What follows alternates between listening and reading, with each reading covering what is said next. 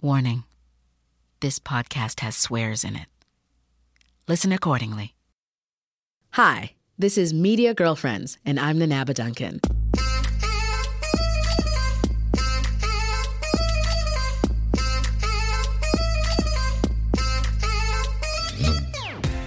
This podcast is about my girlfriends who work in the media.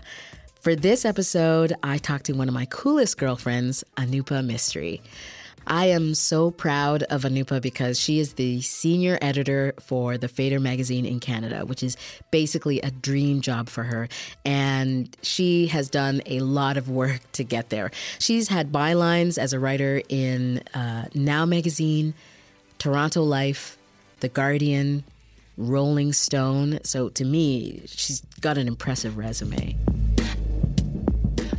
I first met Anupa a few years ago when she was working as an associate producer for CBC Music. Um, she was she was a new woman of color in the room, so I I basically just I had to meet her, and so uh, we hit it off. And since then, we've both just supported each other in our careers, and I really appreciate it from her. And one of the reasons why I think Anupa is so cool to me is because she's seven years younger than me, and she probably doesn't even think about this, but her age, I think, contributes to how contemporary and how on the edge of what's really happening is. I don't know if that makes sense, but um, so for that reason, I feel like I'm kind of cool because she's my friend. that sounds so. Anyway, but that's that's the truth. So here's something that you should know. Anupa grew up in Brampton, and that's a city that's known for its predominantly South Asian population. And she's often talked about her humble family background with Indian parents who didn't go to college. And she really seems to rep hard for Brampton. Like her Twitter photo is of a Brampton highway sign. So I wanted to talk to Anupa about her life experience. I mean, I mean, this is not a like, tell me why you're young and cool, but it's, I really want to know about how her perspective serves as a context for her, for her writing. And I also want to know about her confidence as a journalist, particularly on Twitter, because she's so candid and so opinionated online. So we were both on our way to the Polaris Music Prize Gala for work, but first we decided to hang out and talk. Anupa, you might be my coolest friend. Okay, I'm gonna geek out just for a minute. I know this sounds you ridiculous. Don't, you must not have like no. I, if I'm your coolest friend, what? No, but listen. Here, here's why. You know the best new music, and you have intelligent opinions about the artists. You dress like someone who knows what's happening in pop culture, and you're into your own culture. Plus, you are online in an engaging and vibrant way with retweets from changemakers and activists. And you are also strong enough to tell your truth online with your opinions. And I think that that's cool. So basically, I brought you here to find out exactly how you came to be so awesome. I'm curious about the style part. How do I dress like I'm in the know? I don't know. I just, every time I see you, you just look so cool. Like yesterday, you were wearing that jacket with the uh, was it ikat with the arms? It's Yeah. like a bomber Yeah. with ikat arms. Like that's the kind of stuff that I want that I just look at, but I Mm. don't buy. I don't know why. Yeah. But anyway, whatever. You're cool, so get over it. so, um, what was it like uh, growing up in Brampton? Like, what was the best thing about growing up in Brampton? Oh, I don't know. There probably wasn't much good about it. Oh, it's so funny that you say that because I feel like you've brought up being from Brampton enough times that I have felt like you were proud or that it was a good time. No, I mean I wanted to leave. Oh, I didn't so know bad. that. Since I was a kid, I was like, ugh, this place. But, really? But well, yeah. like- Why? well, because it was boring and there wasn't anything to do and there was so many people and there was nothing for us to do. Mm. Like I definitely as I got older, I mean, I don't know how I knew this when I was younger that I was like, God, this place sucks. But but definitely as I got older, I was like, what? There's so many freaking people here. Like this is not a small town. Like why do we have to travel to Mississauga to like go to a party, like to a club, like to Right. an Oranges club or I don't know, you know, like why do we have to leave to like go see and do interesting things? Um it always felt like just a place to live and like not even like just a place to stay and not a place to live. Okay. Maybe that's a, a better way of putting Yeah. it. What Um, about radio? What radio stations were you listening to? I was listening to Oh, radio is like super important, right? Like, Yeah. Was, That's what I'm saying. I listened to I listened to all of them, and Okay. like so. So it was like know, top 40 kind of stuff. It started with AM 640 back back in the day when Oh. they used to still play when AM still had music like pop, like top 40 music. I swear to God, AM 640 was like back in the like Tarzan Dan used to have a show. Okay. Okay.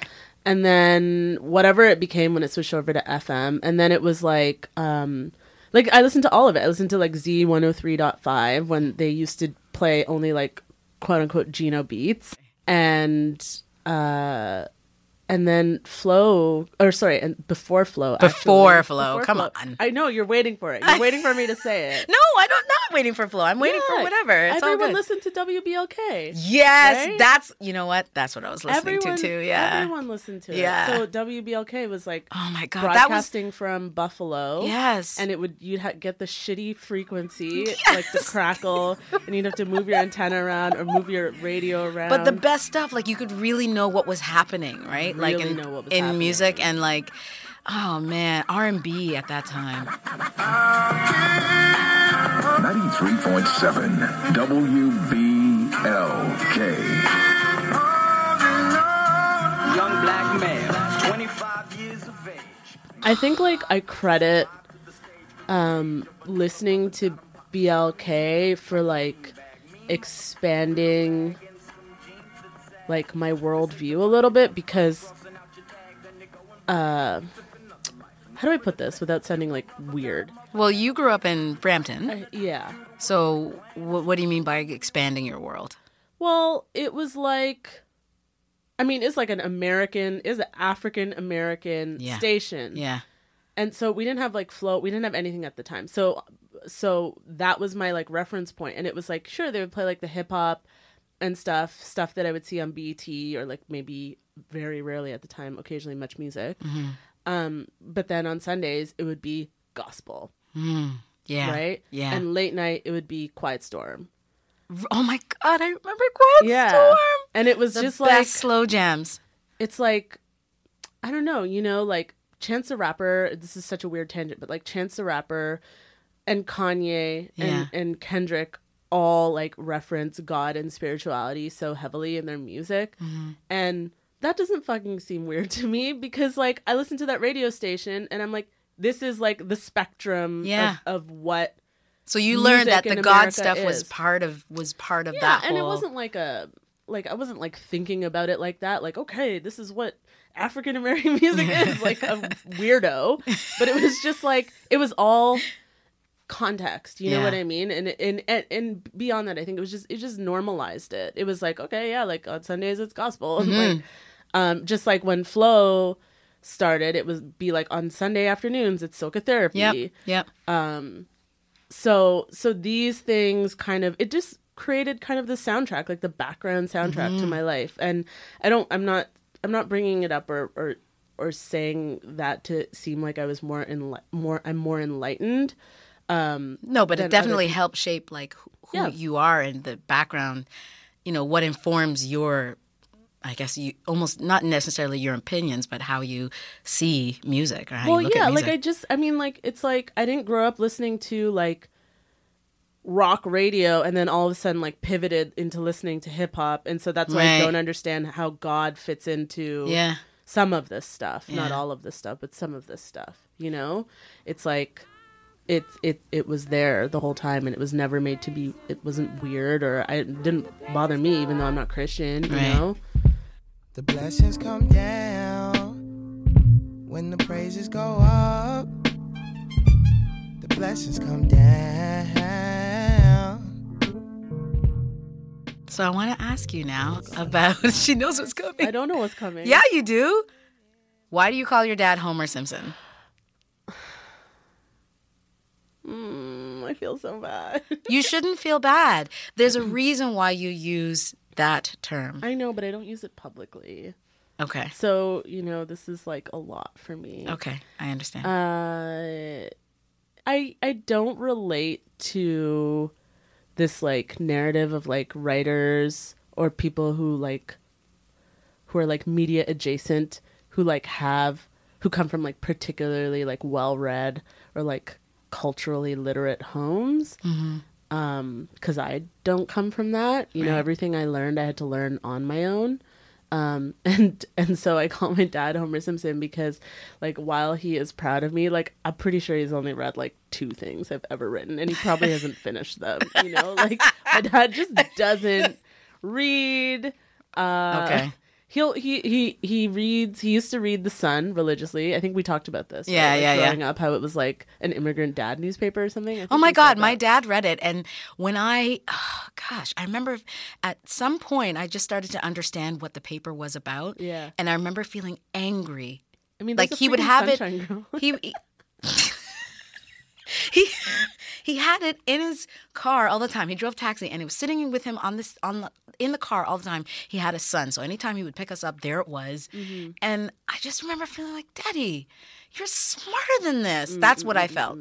But you you were saying that you you feel bad about calling him Homer Simpson because you feel like you're describing a simple person. yeah, yeah. But if he is a simple person to you, I think that that's okay. I just don't. It's not. I like it. I think it sounds really condescending. Mm-hmm.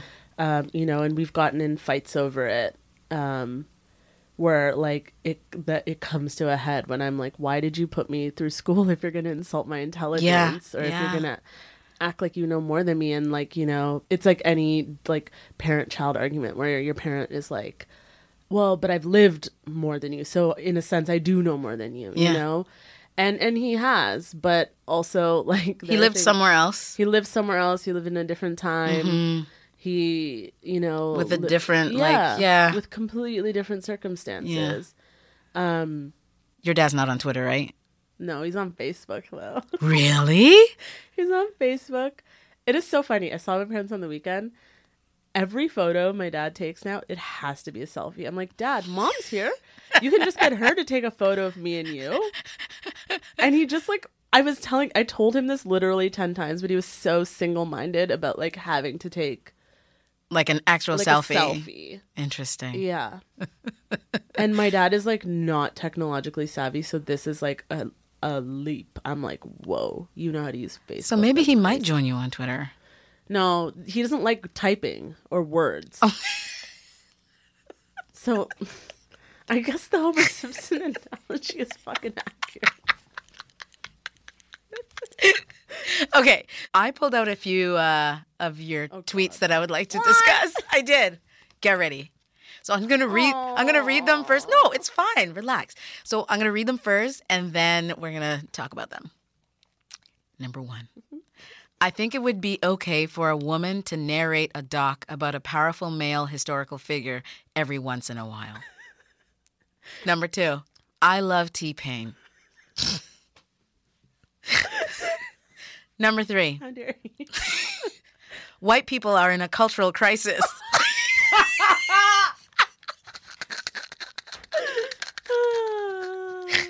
okay, Classic Anupa. right. Oh, gr- good. Then that means I've, I've gotten a pretty good cross section, huh?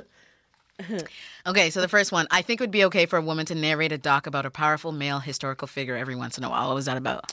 Uh, I went uh, on Friday night. I went to see the Raoul Peck James Baldwin documentary that was playing at TIFF. It's called "I'm Not Your Negro," um, and I was with some girls that I know, and we were just talking about the movie afterwards. And you know, one of them brought up the fact that uh, you know, and I don't know this much about Baldwin's life and legacy. Like I've I've read some Baldwin, but you know, their critique was that like Baldwin was, you know, they felt that Baldwin actually wasn't there for Black women, and and and as a result, they felt like there was some of that was left out of this documentary. Um, that's really about like you know, I think like anyway, that's a tangent. Never mind. That's fine. Um, so you know, then I was going home and I was thinking about it, and I was just like, I mean, beyond all that stuff, I was just like, why the, f- why is it always like a James Earl Jones type? Like in this case, it was actually Samuel L. Jackson narrating this documentary. Oh, really? Interesting. But I was like, why? Like, women can have gravitas. You know For what real, I mean? for Like, real. why? Why is it always like a dude narrating a documentary? I mean, I thought that certainly it wouldn't be like a corrective to like Baldwin's work Mm-hmm. or like his legacy if people felt it was like anti if it, they felt that it had elements of misogynoir in it. Mm-hmm. Um, but it could also be like one way of like reconciling it to like have a woman narrate that documentary, you know? To sometimes we just need to like foreground women in really obvious ways and things that I And that's I- I one think- way. That would be a just- great way, right? Like just not a change the narrator. yeah, I, I'm not, I'm not even saying it's not a solution. It's just a thing you could do. Yeah.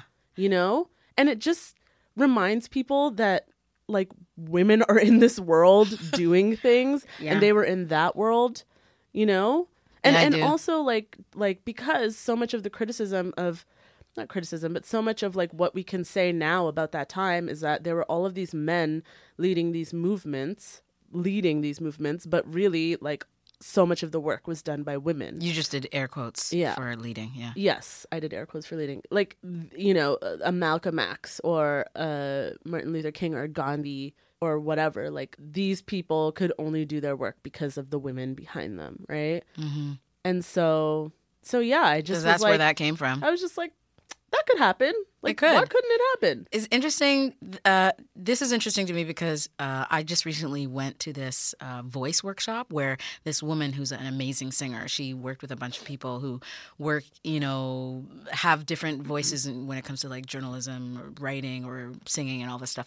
And she was teaching us uh, how to sort of be okay with exactly what your voice sounds like mm. and a lot and before this whole thing we were uh, some people we went around the room and people were talking about why they even wanted to be in this whole seminar and a lot the thing that came up a lot was this idea that I feel like my voice betrays me. Like when I'm mm. emotional, sometimes my voice, like it, mm-hmm. cr- it'll crack or whatever. And so I don't feel like if, for example, I'm in a boardroom, I don't feel like I'm be- being taken seriously mm-hmm. because of this thing that's happening in my voice. And what this woman was talking about was she was she was kind of she didn't quite say this exactly, but the sense that I got from her was that like if that's your voice and that's your voice why does why do we have to lower our registers mm. or you know take out the emotion to be heard like in this world obviously it's because of the way things like all the time. yeah, like it, it's because of how you know things have been set up. But it makes me think that perhaps the reason why women aren't asked to narrate docs is because maybe people don't feel that women have the gravitas. I don't, I don't know. I'm making this up, But, but, like, why couldn't like, why couldn't Cardi B narrate the James Baldwin documentary if she had a script and she was saying all the things that needed can you to tell be said? like wh- who's Cardi B? Cardi B is a former stripper turned social media personality turned reality TV star Okay, um, from New York who she just keeps it real and like keeps it real in a way that feels really t- 2016 like isn't just trying to like flex on the internet but also like being a feminist and like being like supporting like movements that are so you think that she would have sounded good narrating? I don't know. Okay. Like, like You're just saying why not? Yeah, Why yeah, not? yeah. Okay, I'm gonna go to the next tweet. Because I, I well, just, No, go just ahead, go ahead. I just don't think it. Well, even if it is a woman narrating it, why does it have to be a deep voice woman? You know, like Well, is, this is are what these I'm words not saying. English? Yeah. You know, like No, this is what I'm saying. Yeah. I, I, it's like maybe for maybe it has something to do with how we have been conditioned, so that when we hear a certain voice, we listen better. a I don't man's know. voice. We're trained to hear men as authority. I know. That's I know. fucked. That's what you're saying. It's Yeah. bullshit. Okay, so then let's make a movie, and we're gonna get Cardi B to narrate it. Oh my god! Would you love that? Don't cut. You have to cut this because that's Why? a free idea. Gold was a band on a bitch. Now give me all that money you be spending on your chick. Now give me all that money you be I'm gonna go to the next on tweet. I love T Pain. Tell me about this tweet. So that tweet came from a project that was open last week at work at the Fader, um, where we were asked to just submit a bunch of songs that we love into a spreadsheet. Um, and so I had in my head while I was like thinking of songs, I had um, Jidenna's "Classic Man" Yeah. that bass line in my head, Yeah. but I actually don't like that. Like I it's not that I don't like that song. I shouldn't say this. It's just that I'm like, nah, I just think Jidenna's kind of corny. Um, Really? yeah, I'm sorry. You know what? It's because he's like half Nigerian that I'm just like, I love him. I I respect it. Yeah. I just don't respect. Okay, fine. Um, and I had that in my head. I want to mention this. I had that duh, duh, duh, duh, duh, that bass line in my head because I'd seen Moonlight, that Barry Jenkins movie that's coming out Okay. at TIFF. Okay. It's amazing. You have to see it. It'll probably win all of the awards. Oh. Yeah. And there's a scene where this guy's driving in a car and he's listening to like a very screwed, slowed down version remix of that Jidenna song. But T Pain did a remix of Classic Man that's called the T Mix. and it's basically like him talking about how much he loves cars. So Classic Man is about classic cars and like he's talking about being from Tallahassee and like being like a Florida dude and stuff like that. And I like actually really love it. Catch me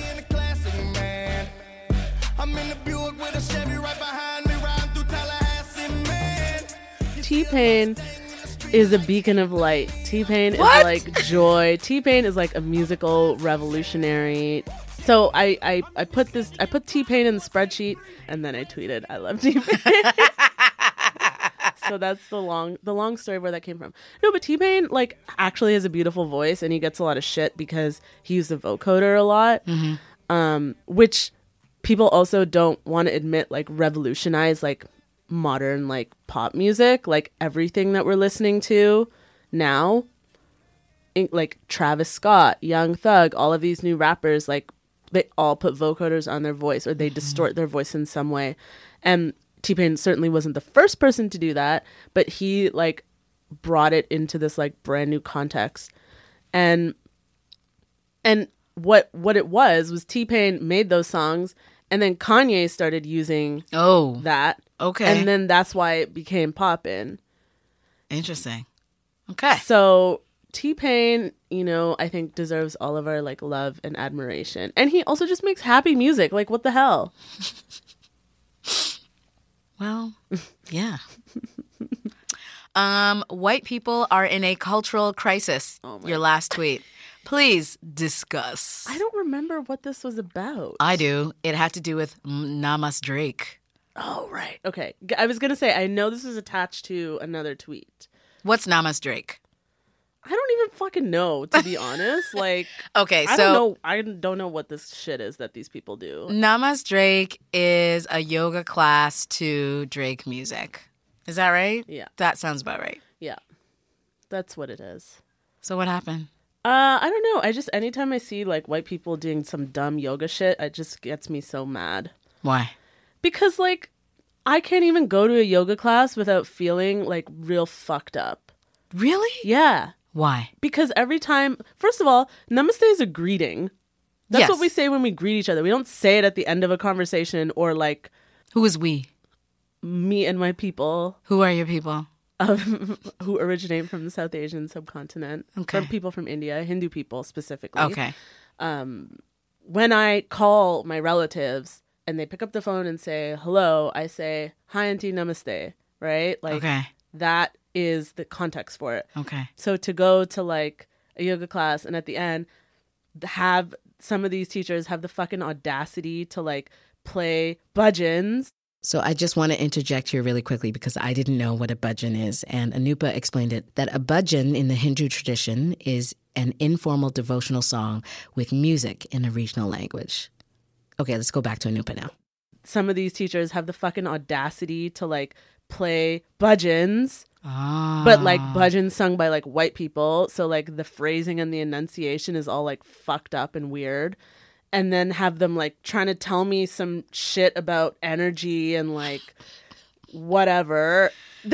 And then to have them at the end be like namaste. I'm just like it's it's it sounds so funny and so dumb and maybe i could suck it up but it it feels like there's not a lot that like bothers me on like that level. Like i have opinions about things but things don't like get into you. they don't get into me like to the point where I'm made to feel really uncomfortable or uh, there's not a lot of things that I would describe as like quote unquote triggers or like microaggressions personally like maybe I would broadcast them as such, but like, nah, like, you know, it's fine. But that shit is like real triggering to me. Hmm. It makes me feel so uncomfortable. And it, it makes me feel uncomfortable not because it's white people, but because it is wrapped up in like a very specific like class it's like a class lifestyle identity thing, right? It's like always, I mean, not always, I shouldn't say always, but it is often like the same kind of person Who's know, attending the classes and attending the classes, owning the yoga studio, right. like putting up things you might see in my parents' house around the studio, but like actually, it just feels like it is cognitive dissonance. It's like I like grew up going to like Hindu temples. I still go. Like my parents are very active mm. at their temple, so occasionally I'll go. And that world is so different from like whatever trappings of Hinduism these people are trying to like express in you know through their yoga studios or whatever. So it's like this cultural appropriation that really actually gets to you. yeah, Yeah. I don't know what to say because I have been to these classes and I've heard folks say namaste. And I'm also aware that, for example, you know, we say chai tea, but to you it's just chai. You know what I'm saying? And I, I, I don't. I don't know how to reconcile that. I just know that sometimes when I go to the class, it feels good. yeah, and that's totally fine. You know, like I wish I could. But I also I can understand. Like I can't imagine what it's like to go into a room It's and so- be like, "Yo, this is like it feels like this is like what I grew up with and you are kind of adulterating it." Yeah, I mean, I'm not like constantly feeling that. Like I can get through sometimes I can get through a full class and feel really relaxed. And then at the end when I hear that word, it just like undoes everything. That's what it feels ah. like. Sometimes it's like not even like overt obvious shit, you know? It's they might not be doing the most. They might not be trying to like like chant mantras and like do all this stuff. But at the end it's like that one thing and it's just like you know? Okay, so what and like you I've also had like people like talk to me about their yoga practice in a way that feels like more spiritual than like athletic and then like try and use it to like exert some like understanding of philosophy over me and it's like but you have to understand that like the way Hindus practice a religion like we don't follow it the way that you might learn it through like your yoga practice you know what i mean? Mm. Which is like a real it's it's hard to explain but it's like we learn like the folk tales and like that kind of stuff. We don't learn like I mean, some people do. I shouldn't say we don't, but we don't learn like m- almost more of like the the the metaphysical parts of it. about, Right. like- so it's not all mystical No, stuff that you it's learned when you grew up. It's there are other things attached to it. I, Yeah. So so when you like, hear Namas very Drake, campy and like yeah. folk. Yeah, So when you hear Namas Drake, that must feel like what the yeah. what did you do to this word? And I just also hate when like people try and make Drake like this soft Okay, thing so- too. So it's two things, right. So Namas Drake. What about Namaslay? No, Have you heard that? No. Yeah, I have heard it. I don't fuck with it either. Okay, that's what I want to know. Okay, so this is why you say white people are in a cultural Yeah, because crisis. I'm like, man, you really, you just, you just taking, just doing whatever the fuck you want to all this stuff, and it hurts people. You know, it hurts people, and and actually beyond that, but like not even that. Fuck that. You don't have to think about my feelings, but like these people make money off it, and that's what kills me the most. Yikes. So that so one of the Ooh, reasons why putting this on the internet. Yeah, who cares? Whatever, it's fine. So that's why I brought you here is because like you have these opinions, you tell them on Twitter, you don't seem afraid. Um, folks like me, I work at CBC. I do not say all the things that I think online, and I mean, you work at you work at Fader now, and I feel like no matter where you worked, you would still just say everything that you feel. And Yeah, well, that's why it took me so long to get a job, probably. what Yeah, you think that your opinions on Twitter prevented you from getting certain jobs? 100%. Whoa. Mm-hmm. What kind of tweets have you put online that you think are really preventing you from getting White people are in a cultural crisis. Okay, fair. I understand that. You know? I understand that. But okay, so wow. Of course, we don't have any proof of that, but I could see what you mean. I could totally see. what Yeah, you mean. yeah. No one has any proof of it, but like, what, what, what else could it be when I'm like better than everyone else at what I do? Oh my god, I love that you just said that. I'm trying to own it a little Yeah. bit more. yeah.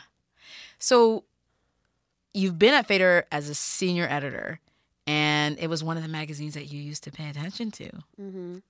And now you're there. You're working there as you know, big woman things. so like, I want i don't even know if I did that right because I'm not like even from any Caribbean country. Um, what do you think got you there?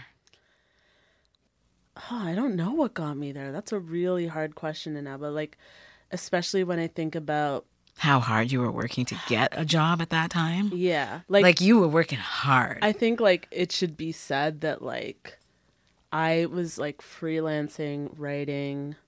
This is a thing that I never used to say out loud and and now I feel like it's becoming like a broken record part of my story whenever I'm asked to talk about what it's like working in media. Mm-hmm. But I have to keep saying it because I don't think people understand. I was freelancing while working like regular full-time jobs for 8 years and applying to like all of the media jobs in the city mm-hmm. while still getting like amazing bylines like writing for Rolling Stone, writing for The Guardian, writing for New York Magazine, writing for Toronto Life, like I think I first saw your name in Toronto Star. Right, writing for the Toronto, you know, like like actually like hustling my ass off, getting like, and and when I say like, I'm I'm better than whatever everyone else. It's not. I'm talking like about a combination of like work ethic, but also like hard skills. You know what I mean? It's like I was just like, I know I'm good at this. I know I have a point of view. Clearly, people want it, but I'm not being like rewarded with like the thing that I actually want. Um You mean money? No, with a job. Oh. in media. Like, why Right. was I? Why am I working like data entry? Like, whatever. Oh. Like that's what I'm saying. Like, I wasn't working. Like, I had my, a couple of brief stints at the CBC. Both times I've worked at the CBC has been four months or less. right. So Yeah. that's not in the span of eight years. Less It's than a a year's lot. worth of experience. You know. Um. And it's like it's really fucked up to me that it took an American company Oh, I didn't even think to about give that. me the job. Yeah. And now, of course, you've got like serious respect. Not that you didn't before, but getting the job, like as a person who's, you're the senior editor of a major magazine, I imagine that people might be looking at you with even more respect and that that might filter into more job offers at the same places that Where am I going to go in Canada? Mindanao? I don't know. I don't know where you're gonna go. But I just think that like I think that there are plenty of places that you could be and that that need a voice like yours. Mm. You know? But um it reminds me of how people go to America for, you know, for their musical career and then mm. everyone is like, "Oh, you." Mm-hmm, mm-hmm, but like they're mm-hmm. like, "Yo, I've been here Oh, all That's such a thing that happened. People are like, oh, and I'm like, yeah, yo, I was like, you didn't read I've been here. writing about everything in Now magazine every week. You know, like I, f- I, I feel like I paid my dues. Uh, and and maybe that's how I got the job. Mm-hmm. You know, I paid my dues. I worked real fucking hard, and I, I'm not the kind of person. Like clearly, like my experience flies in the face of the meritocracy, the myth of the meritocracy. Like clearly, I don't believe that it exists, but but I still have worked really hard, you know, um, and and I've proven that you know if Fader wants to have someone based in Toronto to be a point person for whatever is happening up here, then like I am a person who maybe I'm not the person who can tell every single story most effectively, but I'm the person who can be like the bridge, who can be like, okay, like this is what's important, this is what's going on, this is who needs to tell the story, this is how it needs to be done. Um, I think like they. I don't know. Maybe I should ask them actually. Like, why did you hire me? Why did you hire Right. Well, you know what? We have a party to get to, so I have one last question.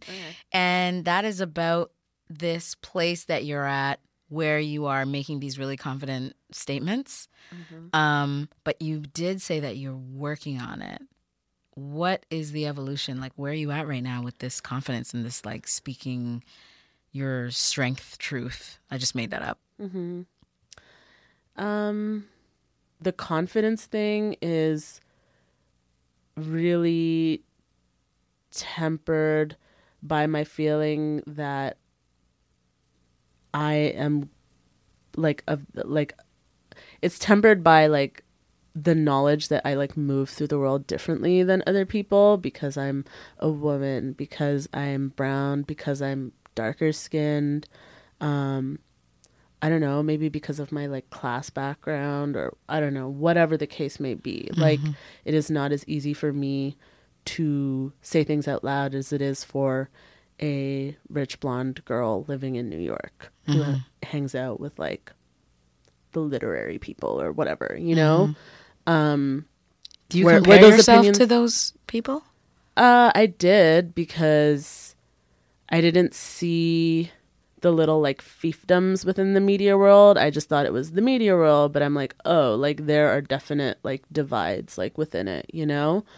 Um, so when I didn't realize like how stratified it can be, uh, I was comparing myself to those people because I was like, you know, like, yeah, I, I I felt I I do I felt and I feel that um some people are penalized for their opinions more than others. Hmm. And you know, there's a lot of black women who talk about this on Twitter, right? Like not just getting like Twitter hate for like their opinions, but also like voicing strong intelligent opinions and not being credited for like the work mm-hmm. of of that opinion of like like that intellectual property mm-hmm. Of like having their tweets stolen and being used in pieces like without their consent.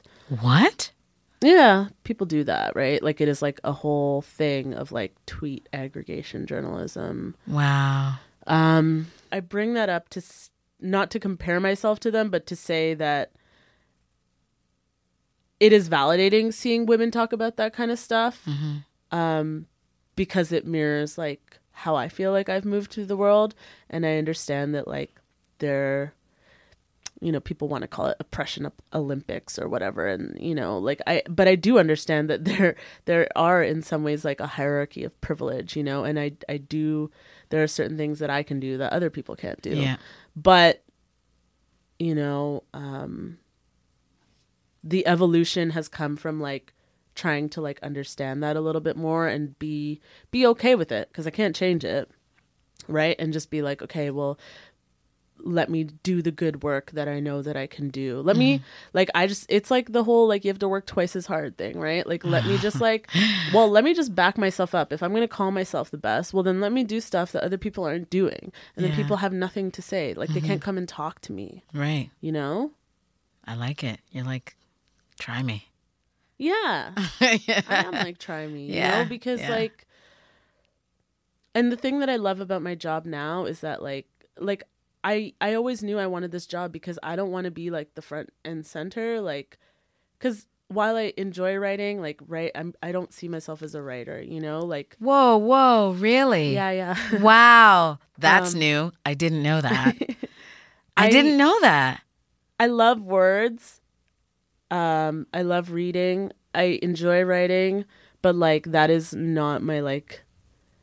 I don't know, like that's not what I see for myself. Like I feel like it's like my medium, but it's like I want to be able to like help other people like talk about these ideas in culture and so like the thing that's giving me like the most joy right now the thing that i love so much is working with other writers and like like having them pitch me a story and us seeing it through to the end or even the thing I love the most is like when I have an idea for a story and being able to be like, I know the perfect person to do this. Oh, wow. Like you with the wars.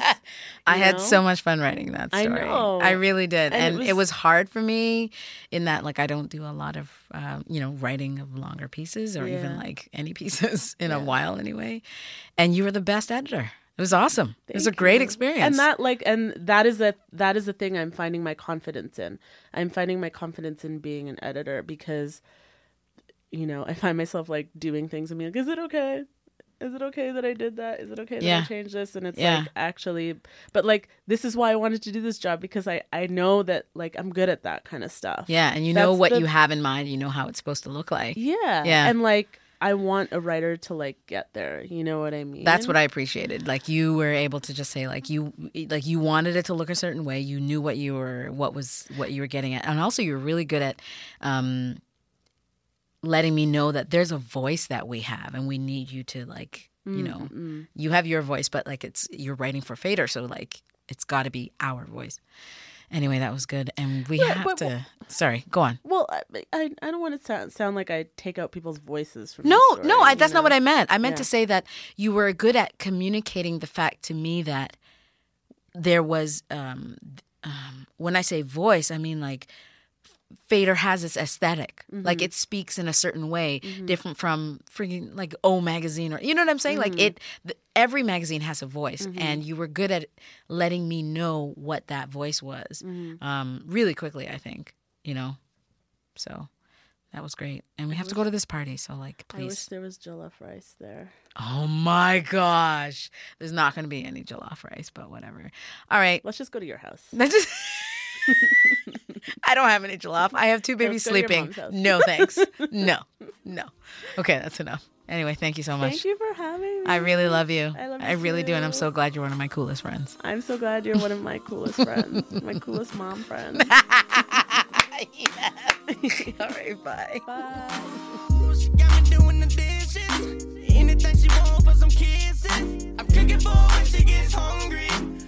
That was my media girlfriend, Anupa Mistry, senior editor at the Fader Magazine Canada. And that was our conversation about her voice uh, as a writer and an editor, and also online, and her confidence. And I have to say, listening to Anupa reminds me that I should be proud about my perspective too. You know, like as a woman, as a woman of color, as an African, all of that is a good thing. So I shouldn't be afraid to be proud of um, what I think. And I really appreciate talking to Anupa for that.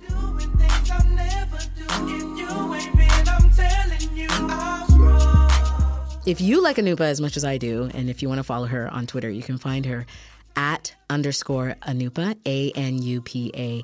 And right now, you're listening to one of Anupa's favorite rappers, T-Pain. This is the song that she listened to 15 times before tweeting, I love T-Pain. So we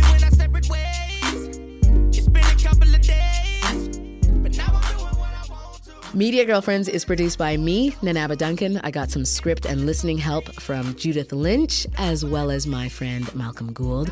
And if you're listening on SoundCloud, we're on iTunes now, so look for Media Girlfriends there and give us a quick review if you can. Plus, you can find us on Twitter at MediaGFS and with the hashtag Media Girlfriends.